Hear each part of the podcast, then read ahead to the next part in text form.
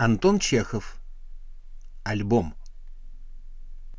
Титулярный советник Кратеров, худой и тонкий, как адмиралтейский шпиль, выступил вперед и, обратясь к Жмыхову, сказал «Ваше превосходительство!» движимые и тронутые всею душою вашим долголетним начальством и отеческими попечениями, более чем в продолжении целых десяти лет, подсказал Закусин более чем в продолжении целых десяти лет мы, ваши подчиненные, в сегодняшний знаменательный для нас э, того день подносим вашему превосходительству в знак нашего уважения и глубокой благодарности этот альбом — с нашими портретами и желаем в продолжении вашей знаменательной жизни, чтобы еще долго-долго до самой смерти вы не оставляли нас. Своими отеческими наставлениями на пути правды и прогресса, — добавил Закусин, вытерев со лба мгновенно выступивший пот. Ему, очевидно, очень хотелось говорить, и, по всей вероятности, у него была готова речь. «И да развивается, — кончил он, — ваш стяг еще долго-долго на поприще гения, труда и общественного самосознания». По левой морщинистой щеке Жмыхова поползла слеза. «Господа!» — сказал он дрожащим голосом. «Я не ожидал никак, не думал, что вы будете праздновать мой скромный юбилей. Я тронут, даже весьма. Этой минуты я не забуду до самой могилы, и верьте, верьте, друзья, что никто не желает вам так добра, как я. А, а ежели что и было, то для вашей же пользы.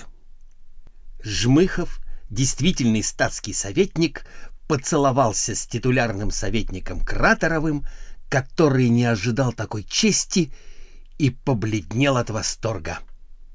Затем начальник сделал жест рукой, означающий, что от волнения не может говорить, и заплакал, точно ему не дарили дорогого альбома, а наоборот отнимали. Потом Немного успокоившись и сказав еще несколько прочувствованных слов и дав всем пожать свою руку, он при громких радостных кликах спустился вниз, сел в карету и, провожаемый благословениями, уехал. Сидя в карете, он почувствовал в груди наплыв неизведанных доселе радостных чувств и еще раз заплакал. Дома ожидали его новые радости. Там его семья — друзья и знакомые устроили ему такую овацию, что ему показалось, что он и в самом деле принес Отечеству очень много пользы, и что не будь его на свете, то, пожалуй, Отечеству пришлось бы очень плохо. Юбилейный обед весь состоял из тостов, речей, объятий и слез. Одним словом, Жмыхов никак не ожидал, что его заслуги будут приняты так близко к сердцу.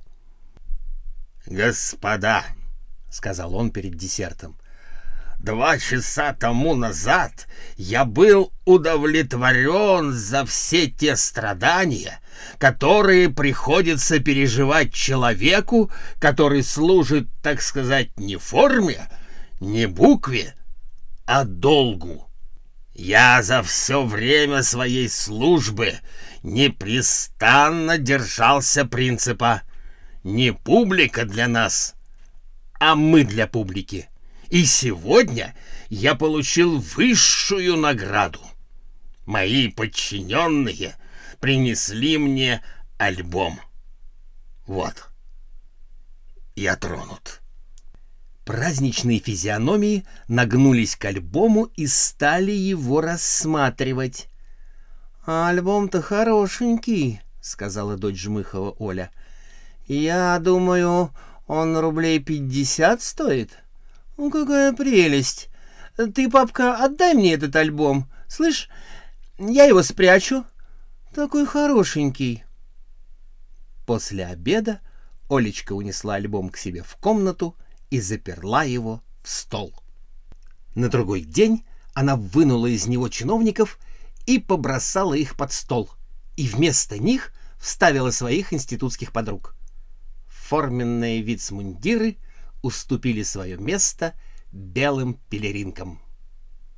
Коля, сынок его превосходительства, подобрал чиновников и раскрасил их одежды красной краской.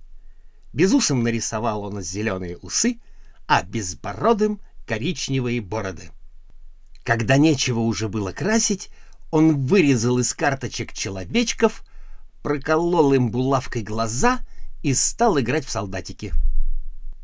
Вырезав титулярного советника Кратерова, он укрепил его на коробке из-под спичек и в таком виде понес его в кабинет к отцу. «Папа, монумент! Погляди!» Жмыхов захохотал, покачнулся и, умилившись, поцеловал в засос Колину щечку. «Ну, иди, шалун, покажи маме. Пусти мама посмотрит».